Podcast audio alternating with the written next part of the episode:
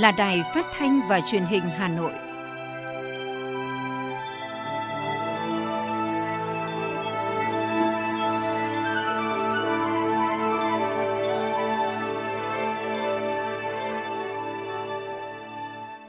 Thưa quý vị và các bạn, bây giờ là chương trình thời sự của Đài Phát thanh và Truyền hình Hà Nội, phát trực tiếp trên sóng phát thanh tần số FM 90 MHz. Tối nay thứ ba, ngày 31 tháng 8 năm 2021, chương trình có những nội dung chính sau đây.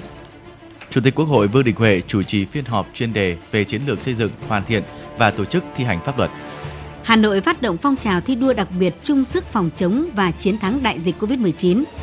Khai mạc Hội thao quân sự quốc tế Army Game 2021 tại Việt Nam. Đặc xá hơn 3.000 người nhân dịp Quốc khánh mùng 2 tháng 9 đảm bảo chặt chẽ, công bằng và đúng pháp luật. Chính phủ yêu cầu báo cáo trước ngày 7 tháng 9 về việc mì tôm chua cay hảo hảo bị thu hồi ở Iceland do chất cấm. Phần tin thế giới có những thông tin Mỹ cấm các hãng hàng không hoạt động trong không phận Afghanistan. Thái Lan nới lỏng các biện pháp phòng chống dịch từ ngày mai của 1 tháng 9. Sau đây là nội dung chi tiết. Thưa quý vị và các bạn, sáng nay tại nhà Quốc hội, Chủ tịch Quốc hội Vương Đình Huệ chủ trì phiên họp thứ nhất của tiểu ban số 1 về xây dựng chuyên đề chiến lược xây dựng hoàn thiện hệ thống pháp luật và tổ chức thi hành pháp luật đến năm 2030, định hướng đến năm 2045, đáp ứng yêu cầu xây dựng hoàn thiện nhà nước pháp quyền xã hội chủ nghĩa Việt Nam, chuyên đề số 09. Tại phiên họp, chủ nhiệm Ủy ban pháp luật Hoàng Thanh Tùng công bố quyết định thành lập tiểu ban, trình bày tóm tắt một số nội dung trình tiểu ban xem xét thông qua tại phiên họp. Sau khi thảo luận, tiểu ban đã thông qua kế hoạch triển khai xây dựng chuyên đề chiến lược xây dựng hoàn thiện hệ thống pháp luật và tổ chức thi hành pháp luật đến năm 2030, định hướng đến năm 2045, đáp ứng yêu cầu xây dựng hoàn thiện nhà nước pháp quyền xã hội chủ nghĩa Việt Nam – thông qua quy chế làm việc của tiểu ban, quyết định phân công nhiệm vụ thành viên tiểu ban, quyết định thành lập tổ biên tập. Cùng với đó, tiểu ban đã cho ý kiến bước đầu về dự thảo đề cương báo cáo chuyên đề chiến lược xây dựng, hoàn thiện hệ thống pháp luật và tổ chức thi hành pháp luật đến năm 2030, định hướng đến năm 2045, đáp ứng yêu cầu xây dựng, hoàn thiện nhà nước pháp quyền xã hội chủ nghĩa Việt Nam. Nhấn mạnh chuyên đề này có phạm vi rộng, khó, rất quan trọng, gắn kết chiến lược xây dựng pháp luật với việc tổ chức thực thi pháp luật, dự báo cho thời kỳ dài đến năm 2030, định hướng đến năm 2045. Do đó, Chủ tịch Quốc hội Vương Đình Huệ đề nghị các thành viên tiểu ban phát huy trí tuệ tập thể, tập trung đóng góp ý kiến tâm huyết, nghiên cứu kỹ, bám sát thực tiễn văn kiện Đại hội 13 của Đảng khi xây dựng chuyên đề này nhằm đáp ứng yêu cầu xây dựng hoàn thiện nhà nước pháp quyền xã hội chủ nghĩa Việt Nam – cho ý kiến tại cuộc họp, trên cơ sở ý kiến phát biểu của các thành viên tiểu ban, Chủ tịch Quốc hội Vương Đình Huệ đề nghị tổ biên tập tiếp thu tối đa các ý kiến, tận dụng các kết quả của các cuộc tổng kết, đảm bảo tính kế thừa, tham khảo kinh nghiệm quốc tế, trên cơ sở đó phát triển vấn đề và đưa ra những vấn đề mới có tính thuyết phục, đồng thuận cao – qua đó xây dựng chuyên đề chiến lược xây dựng hoàn thiện hệ thống pháp luật và tổ chức thi hành pháp luật đến năm 2030, định hướng đến năm 2045, đáp ứng yêu cầu xây dựng hoàn thiện nhà nước pháp quyền xã hội chủ nghĩa Việt Nam có chất lượng cao nhất, trình Ban chỉ đạo Đảng đoàn Quốc hội cho ý kiến trước ngày 15 tháng 9 năm 2021. Thưa quý vị và các bạn, sáng nay tại Hà Nội, Văn phòng Chủ tịch nước đã tổ chức họp báo công bố quyết định đặc xá năm 2021 của Chủ tịch nước. Đây là lần đầu tiên Chủ tịch nước ký quyết định đặc xá sau 4 năm và cũng là lần đầu tiên kể từ khi luật đặc xá được sửa đổi vào năm 2018.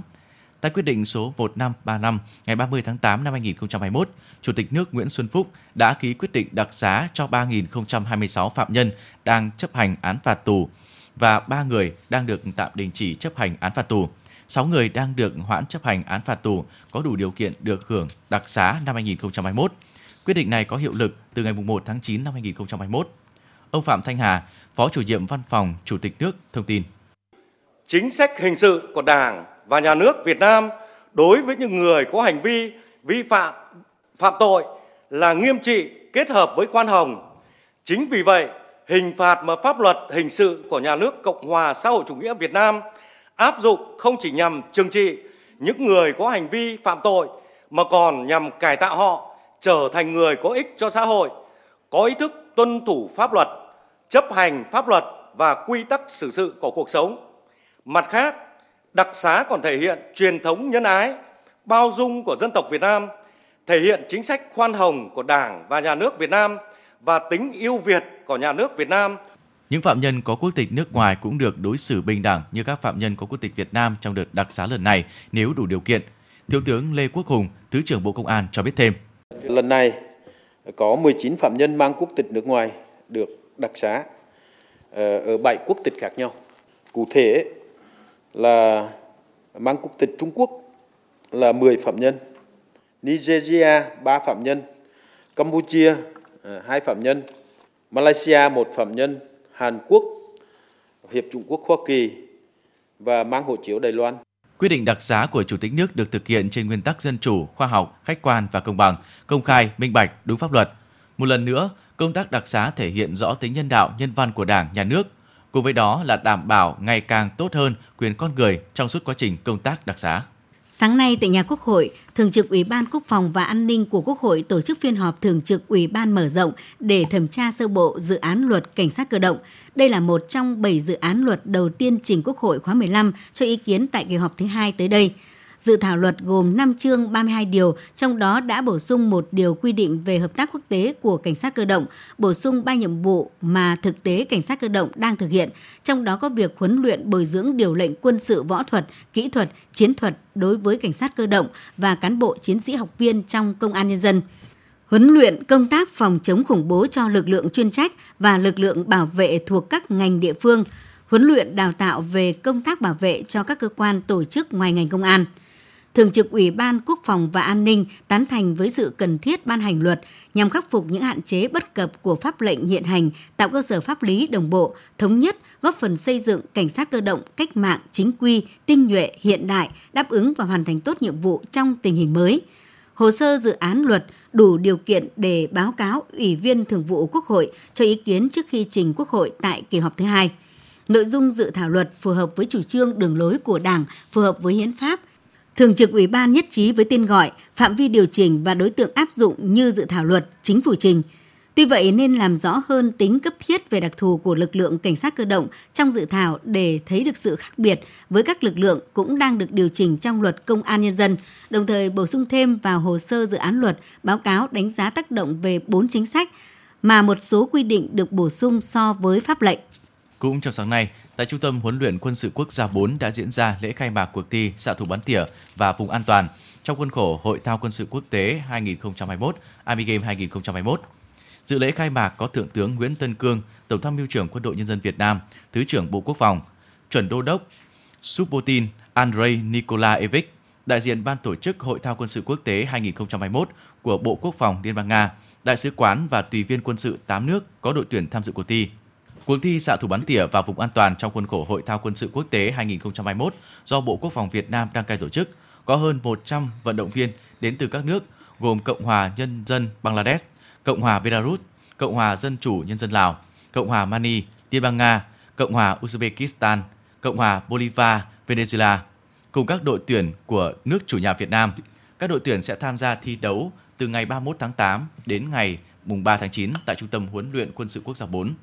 Cuộc thi lần này góp phần hướng tới xây dựng lực lượng vũ trang ở mỗi nước ngày càng hùng mạnh, bảo vệ sự ổn định, phát triển của mỗi quốc gia, đóng góp tích cực công cuộc chống đói nghèo, xung đột sắc tộc, phòng chống khủng bố, ứng phó thiên tai, cứu hộ cứu nạn vì mục tiêu hòa bình, hợp tác, phát triển trên toàn thế giới, đồng thời nâng cao kỹ năng, tích lũy kinh nghiệm khai thác, sử dụng đảm bảo khí tài, thắt chặt hơn nữa quan hệ hữu nghị, đoàn kết giữa quân đội các nước.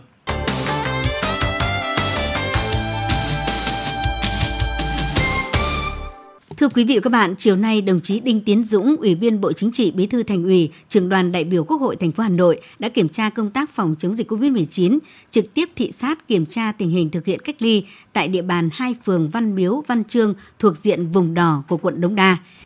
Đây là cuộc kiểm tra thứ hai tại hai phường này của Bí thư Thành ủy nhằm trực tiếp đánh giá sự chuyển biến mức độ chặt chẽ đang trong thực hiện phong tỏa cách ly.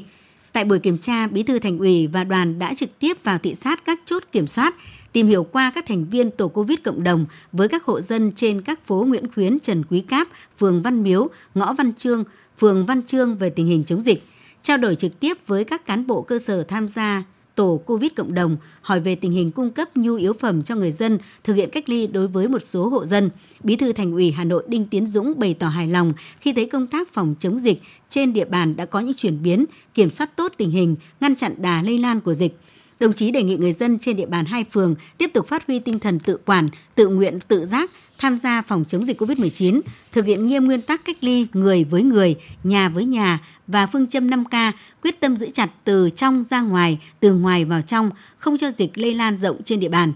Đồng chí Đinh Tiến Dũng cũng yêu cầu cấp ủy chính quyền quận Đống Đa, hai phường Văn Miếu Văn Trương tiếp tục theo sát tình hình, diễn biến dịch bệnh trên địa bàn, chủ động dự báo, chuẩn bị trước các tình huống ở mức độ cao hơn để không bị động bất ngờ. Phải thường xuyên giả soát, nắm bắt tình hình để kịp thời chăm lo, hỗ trợ người dân bị đau ốm, khó khăn trên địa bàn. Từng đồng chí cán bộ chủ chốt, nhất là người đứng đầu phải cam kết trách nhiệm cá nhân với hiệu quả phòng chống dịch trên địa bàn. Thưa quý vị, hôm nay, Sở Chỉ huy phòng chống dịch COVID-19 thành phố Hà Nội đã tổ chức giao ban trực tuyến phát động phong trào thi đua đặc biệt toàn dân đoàn kết chung sức thi đua phòng chống và chiến thắng đại dịch COVID-19.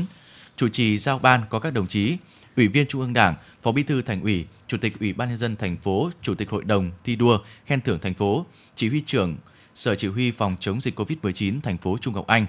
Phó Bí thư Thành ủy, Phó Chỉ huy trưởng Thường trực Sở Chỉ huy phòng chống dịch COVID-19 thành phố Nguyễn Văn Phong Tại giao ban, Phó Bí thư Thành ủy Nguyễn Văn Phong đã chủ trì phần tham luận với những kinh nghiệm chống dịch hiệu quả ở cơ sở tại các quận huyện Hai Bà Trưng, Hoàng Mai, Ba Vì, Mê Linh. Khẳng định Hà Nội có rất nhiều mô hình hay từ cơ sở như đồng chí Nguyễn Văn Phong nhấn mạnh. Diễn biến dịch còn rất phức tạp, do đó trong thời gian tới tuyệt đối không được lơ là chủ quan. Hưởng ứng lời kêu gọi toàn dân đoàn kết phòng chống đại dịch COVID-19 của Tổng Bí thư Nguyễn Phú Trọng, và phong trào thi đua đặc biệt cả nước đoàn kết chung sức đồng lòng thi đua phòng và chiến thắng đại dịch Covid-19 do Thủ tướng Chính phủ, Chủ tịch Hội đồng thi đua khen thưởng Trung ương phát động. Thay mặt lãnh đạo thành phố, Chủ tịch Ủy ban nhân dân thành phố Trung Ngọc Anh chính thức phát động phong trào thi đua đặc biệt toàn dân đoàn kết chung sức thi đua phòng chống và chiến thắng đại dịch Covid-19 trên địa bàn thành phố. Chủ tịch Ủy ban nhân dân thành phố cũng kêu gọi các doanh nghiệp, doanh nhân thuộc mọi thành phần kinh tế phát huy tinh thần yêu nước, tự tôn dân tộc, thể hiện ý chí, bản lĩnh trí tuệ, tinh thần và sức mạnh, nỗ lực vượt qua khó khăn, thi đua phòng chống dịch, duy trì và ổn định sản xuất kinh doanh, chăm lo việc làm, thu nhập và đời sống cho người lao động, tích cực ủng hộ, hỗ trợ vật chất, trang thiết bị cần thiết phòng chống dịch. Đồng chí Trung Ngọc Anh cũng đề nghị Ủy ban Mặt trận Tổ quốc Việt Nam, thành phố Hà Nội và các tổ chức thành viên đồng hành cùng cấp ủy, chính quyền, các ngành địa phương trong công tác phòng chống dịch COVID-19, đẩy mạnh tuyên truyền vận động thành viên, hội viên và nhân dân tích cực tham gia, giám sát và thực hiện các biện pháp phòng chống dịch, tiếp tục phát huy truyền thống lá lành đùm lá rách, hỗ trợ đồng bào vượt qua khó khăn. Cũng tại buổi giao ban, Chủ tịch Ủy ban nhân dân thành phố Trung Ngọc Anh biểu dương khen thưởng đại diện cho 30 thôn, tổ dân phố, khu dân cư, tổ COVID-19 cộng đồng. Chiều nay, Ủy viên Ban Thường vụ Thành ủy Nguyễn Lan Hương, Chủ tịch Ủy ban Mặt trận Tổ quốc thành phố chủ trì chương trình gặp mặt biểu dương chủ nhà trọ tiêu biểu đợt 1 đã chủ động miễn giảm tiền thuê trọ trong thời gian giãn cách xã hội, góp phần cùng thành phố phòng chống dịch COVID-19. 15 chủ nhà trọ tiêu biểu của ba quận Tây Hồ, Cầu Giấy, Bắc Từ Liêm đã được mặt trận Tổ quốc thành phố tặng bằng khen về thành tích trong công tác phòng chống dịch COVID-19. Đây là những chủ nhà trọ đã chủ động miễn giảm từ 50% đến 100% tiền thuê nhà cho sinh viên, người lao động gặp khó khăn do dịch bệnh và thường xuyên hỗ trợ nhu yếu phẩm thiết yếu, giúp người thuê trọ yên tâm thực hiện nghiêm giãn cách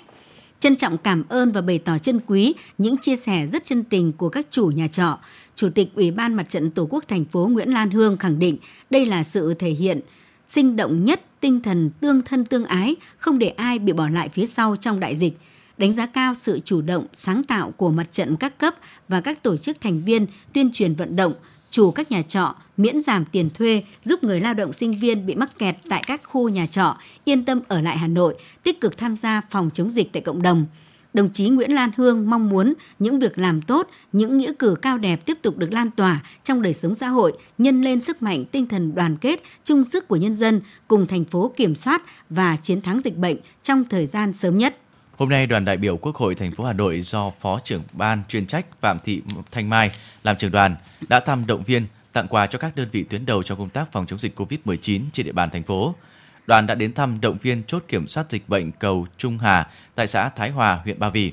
khu cách ly trường trung cấp cầu Đường, binh đoàn 12, phường Biên Giang, quận Hà Đông, Trung tâm Y tế quận Đống Đa và Trung tâm Y tế quận Tây Hồ. Quà tặng của đoàn gồm tiền mặt, nước sát khuẩn, khẩu trang, que cấy dịch tị cầu với tổng số tiền gần 100 triệu đồng.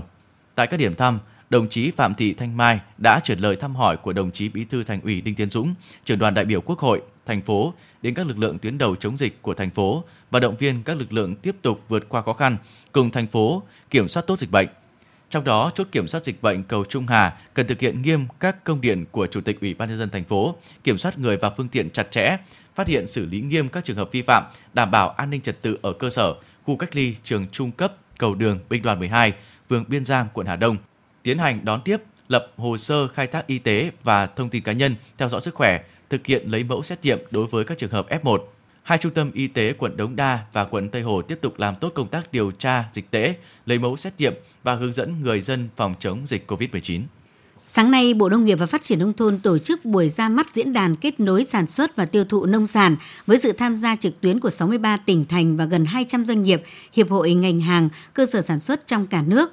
Chủ trì diễn đàn, Bộ trưởng Bộ Nông nghiệp và Phát triển Nông thôn nhấn mạnh, diễn đàn góp phần giúp các nhà vườn, hợp tác xã, nông dân hiểu hơn quy luật, tín hiệu thị trường, từ đó sản xuất đáp ứng yêu cầu thị trường. Bộ sẽ cùng các đơn vị chuyên ngành cũng thấy được vai trò kết nối cung cầu, tìm đến thị trường để dẫn dắt sản xuất. Bộ trưởng cũng yêu cầu Ban chỉ đạo phát triển thị trường nông sản thông qua diễn đàn định hướng hoạt động và xúc tiến thị trường trong nước, tiến tới thị trường nước ngoài và theo hướng gắn với chuyển đổi số.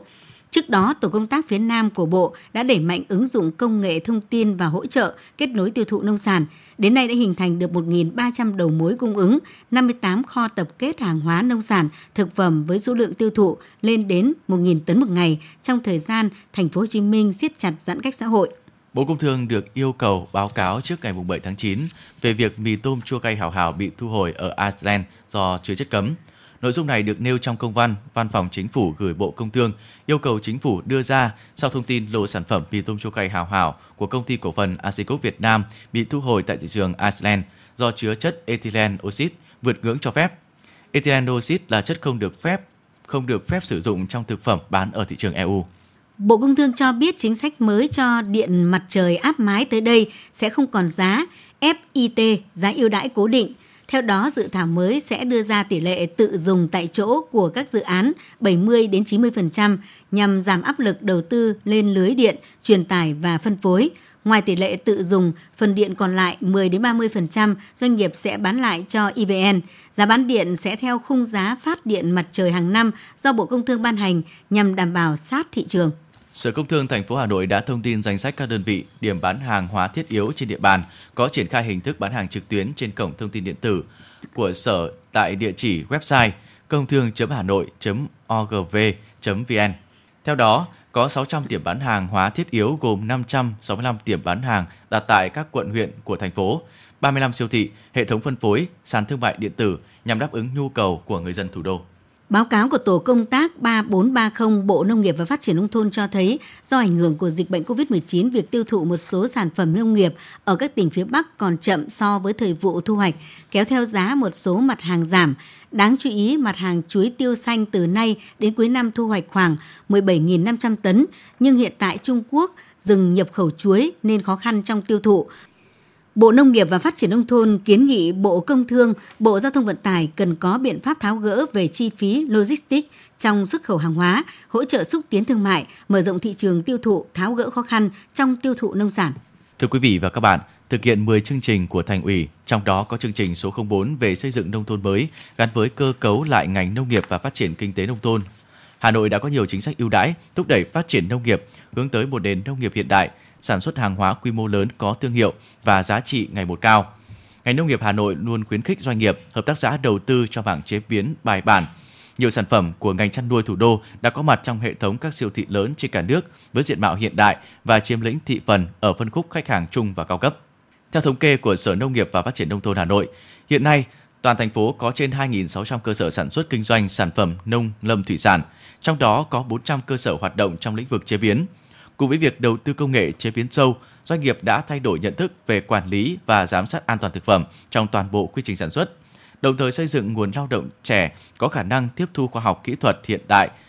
Hiện tại, công nghiệp chế biến nông sản đã và đang giải quyết được việc làm cho hàng nghìn lao động ở khu vực nông thôn. Đồng thời, công nghiệp chế biến cũng tạo ra bước phát triển vượt bậc cho quá trình hình thành và phát triển thương hiệu nhiều mặt hàng nông sản của nước ta. Để tồn tại và hướng tới chuẩn chất lượng cho các sản phẩm chăn nuôi trong giai đoạn tới, doanh nghiệp Vĩnh Anh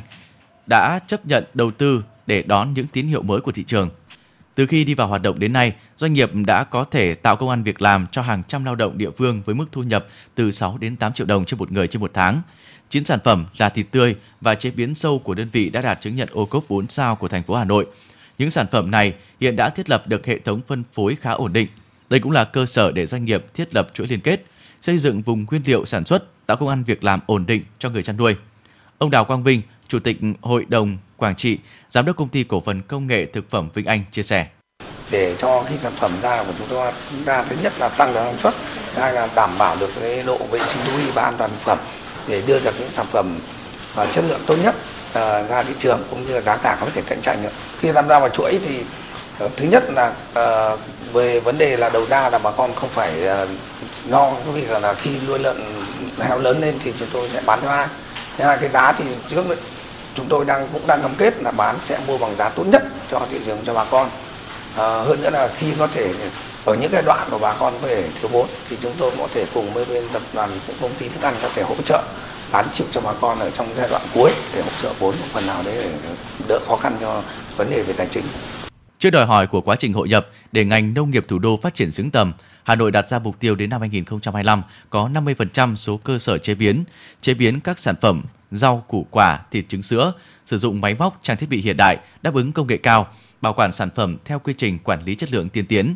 Đến năm 2030, thành phố sẽ hình thành 15 cơ sở chế biến nông sản gắn với chuỗi giá trị, áp dụng công nghệ hiện đại, có năng lực cạnh tranh đáp ứng nhu cầu thị trường trong nước và xuất khẩu, phát triển một khu phức hợp chế biến bảo quản, kiểm định một cửa hỗ trợ sản phẩm xuất khẩu.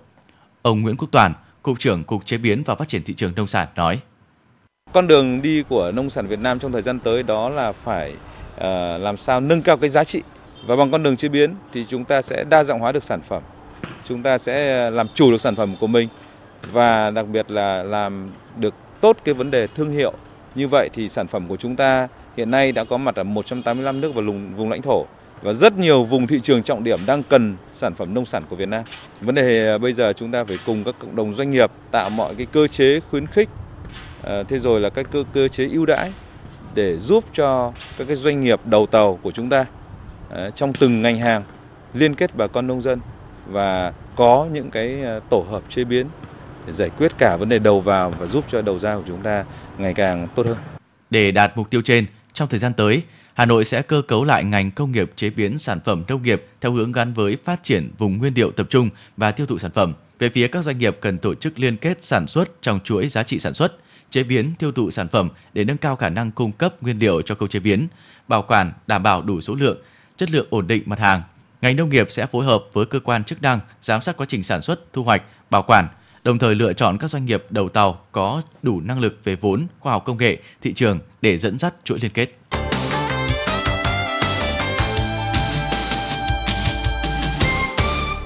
Chiều nay tại trụ sở Đài Phát thanh và Truyền hình Hà Nội, Ủy viên Ban Thường vụ, Phó Chủ tịch Thường trực Ủy ban nhân dân thành phố Hà Nội Lê Hồng Sơn đã chủ trì lễ trao quyết định nghỉ hưu theo chế độ cho đồng chí Tô Quang Phán, Tổng giám đốc, Tổng biên tập Đài Phát thanh và Truyền hình Hà Nội.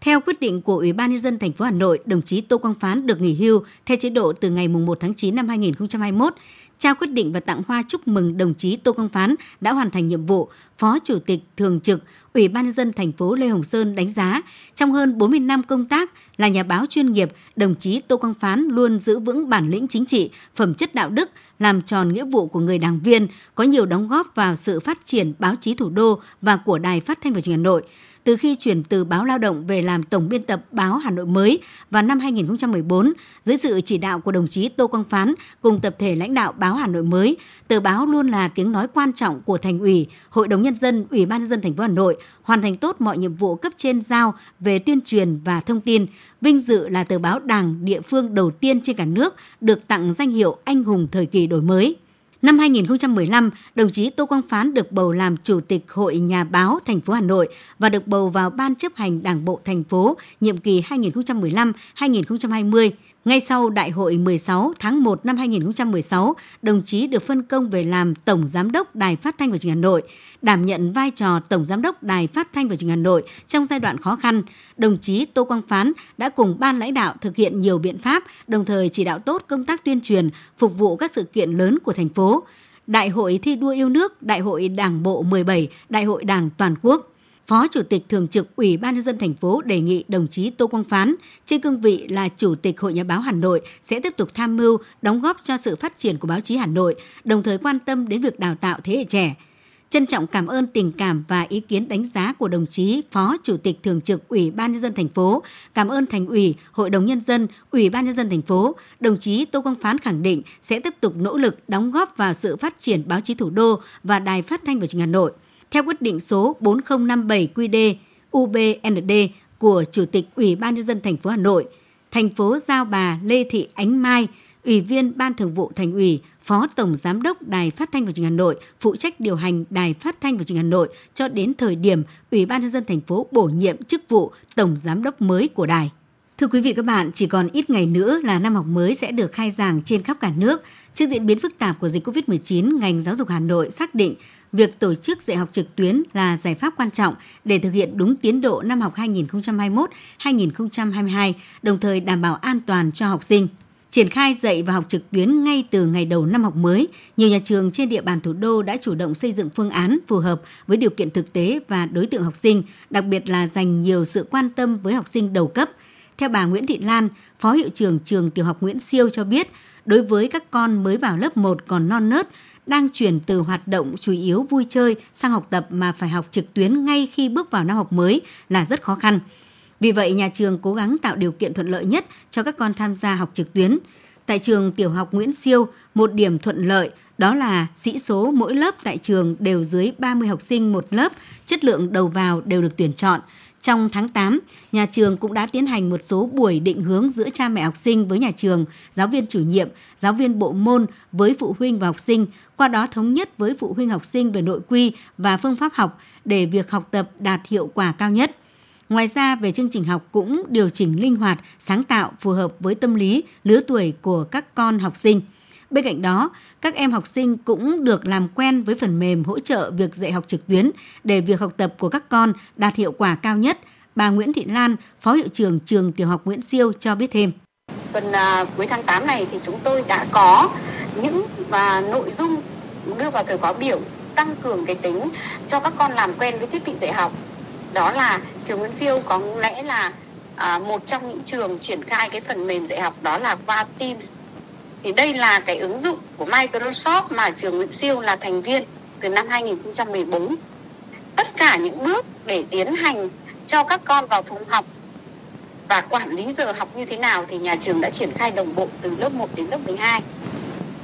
thế chính vì thế cho nên việc làm quen với thiết bị dạy học đến giờ phút này thì các con thành thạo và cha mẹ học sinh cũng không cần phải hỗ trợ gì nhiều. Mà từ các con lớp 1 các con cũng có thể sử dụng thiết bị vào giờ học một cách rất tự tin và chủ động. Bà Hoàng Thị Hoài Sâm, Phó Hiệu trưởng Trường Trung học cơ sở Phan Đình Giót, quận Thanh Xuân, Hà Nội cho biết, năm học này xác định khó khăn thách thức. Để việc học trực tuyến phát huy hiệu quả, nhà trường chủ động nâng cấp phần mềm dạy học hiện đại, tập huấn giáo viên thường xuyên, làm sao khi tiến hành bài giảng để có sự tương tác giữa giáo viên học sinh tốt nhất – Nhà trường cũng có thêm giải pháp hỗ trợ học tập cho học sinh bằng cách soạn thêm các bài giảng e-learning để học sinh có thể xem lại và hiểu bài tốt hơn trong trường hợp học trực tuyến có vấn đề chưa rõ. Trường cũng phối hợp chặt chẽ với phụ huynh học sinh để việc dạy học trực tuyến có hiệu quả thực sự. Trường cũng đã thực hiện tốt cái việc dạy và học online trên cái cơ sở nền tảng phần mềm của Microsoft Teams. Kể cả cái việc quản lý của ban giám hiệu cũng được thực hiện rất là thuận lợi trên cái nền tảng đó và nhà trường tin tưởng được là năm học này nhà trường có thể sẽ xây dựng thành công cái à, trường học trực tuyến. Cô giáo Đặng Thị Ngọc Hà, giáo viên môn văn trường Trung học cơ sở Thăng Long, quận Ba Đình, thành phố Hà Nội cho biết, với năm học này, chị đã dành nhiều thời gian để xây dựng lại bài giảng của mình. Đối với ờ, riêng tôi và cũng như là giáo viên của trường tôi thì cho tiết chuẩn bị đầu tiên bài học về kiến thức có lẽ là sẽ rất là nhẹ nhàng và sẽ có thêm những ờ, phần ờ, chương trình khác để có thể là làm quen với các con ngay cả những, những phần mà mở đầu của bài học thì có thể là bằng những trò chơi những câu hỏi và trong những câu hỏi đấy để con có những cảm nhận những um, suy nghĩ khi mà con bắt đầu chuyển cấp để nâng cao chất lượng dạy và học trực tuyến, hiện Sở Giáo dục và Đào tạo Hà Nội vẫn đang tăng cường các lớp tập huấn cho đội ngũ giáo viên để triển khai dạy học trực tuyến hiệu quả với quan điểm coi đây là giải pháp bền vững, đặc biệt là tập huấn về kỹ năng thích ứng của giáo viên học sinh trong việc dạy học trực tuyến.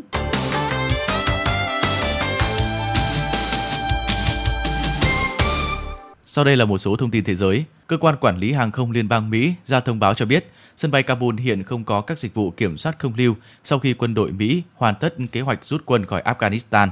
Do đó, các máy bay dân sự Mỹ bị cấm hoạt động trong không phận của quốc gia Tây Nam Á nếu không được cấp phép từ trước. Lầu Năm Góc thông báo của đội Mỹ đã hoàn tất kế hoạch rút toàn bộ lực lượng khỏi Afghanistan, kết thúc cuộc chiến kéo dài 20 năm tại quốc gia Tây Nam Á này. Kế hoạch kết thúc sớm hơn một ngày so với thời hạn ngày 31 tháng 8 mà Tổng thống Biden đặt ra. Theo Lầu Năm Góc, các chuyến bay của Mỹ và Liên quân đã sơ tán được 123.000 dân thường. Nhật Bản đang cân nhắc tiêm kết hợp các loại vaccine ngừa COVID-19 khác nhau để đẩy nhanh chiến dịch tiêm chủng cũng như giảm bớt lo ngại về nguồn cung. Đối với việc tiêm mũi vaccine thứ ba, Nhật Bản sẽ tiêm liều tăng cường cho các nhân viên y tế sớm nhất là vào tháng 10 tới và cho những người từ 65 tuổi trở lên vào đầu năm sau. Thái Lan đã quyết định từ ngày 1 tháng 9 sẽ nới lỏng các biện pháp phòng chống dịch đang áp dụng tại 29 tỉnh thành phố nguy cơ cao, trong đó có thủ đô Bangkok. Quyết định này được cho là cần thiết để tiến tới mô hình sống chung với dịch bệnh một cách an toàn và vực dậy nền kinh tế. Các cơ quan y tế ở Bruxelles Bỉ đã bắt đầu triển khai chương trình tiêm chủng vaccine COVID-19 tại các siêu thị và trung tâm mua sắm kể từ đầu tuần này. Nếu tỷ lệ tiêm chủng ở Bruxelles không tăng lên, Bỉ sẽ thực hiện các quy định giống Pháp là yêu cầu chứng nhận tiêm phòng để đến dạp chiếu phim và quán cà phê. Thủ tướng Campuchia Hun Sen đã chỉ đạo Bộ trưởng Bộ Giáo dục Thanh niên và Thể thao Campuchia làm việc với lãnh đạo tất cả các tỉnh thành để mở lại trường học. Hiện nay nước này đang từng bước kiểm soát được việc lây lan dịch bệnh nhờ đẩy nhanh chiến dịch tiêm vaccine. Có ít nhất 39 người, trong đó có 32 trẻ em tử vong do mắc sốt xuất huyết ở thành phố Firozabad, phía bắc bang Uttar Pradesh. Các chuyên gia y tế nước này cảnh báo tình trạng dịch bệnh có thể xấu thêm nếu các biện pháp phòng chống mũi truyền nhiễm không được triển khai khẩn trương, tạo môi trường thuận lợi cho mũi phát triển ở Ấn Độ. Dự báo thời tiết khu vực Hà Nội đêm 31 tháng 8 ngày mùng 1 tháng 9, trung tâm thành phố Hà Nội đêm và sáng sớm có lúc có mưa rào và rông, ngày nắng gián đoạn, gió nhẹ, nhiệt độ từ 26 đến 33 độ C. Quý vị và các bạn vừa nghe chương trình Thời sự tối của Đài Phát thanh và Truyền hình Hà Nội. Chịu trách nhiệm sản xuất Phó Tổng giám đốc Nguyễn Tiến Dũng. Chương trình do biên tập viên Hồng Lam Nguyễn Hằng, phát thanh viên Thanh Hiền, Bảo Nhật và kỹ thuật viên Kim Thoa thực hiện. Thân ái, chào tạm biệt.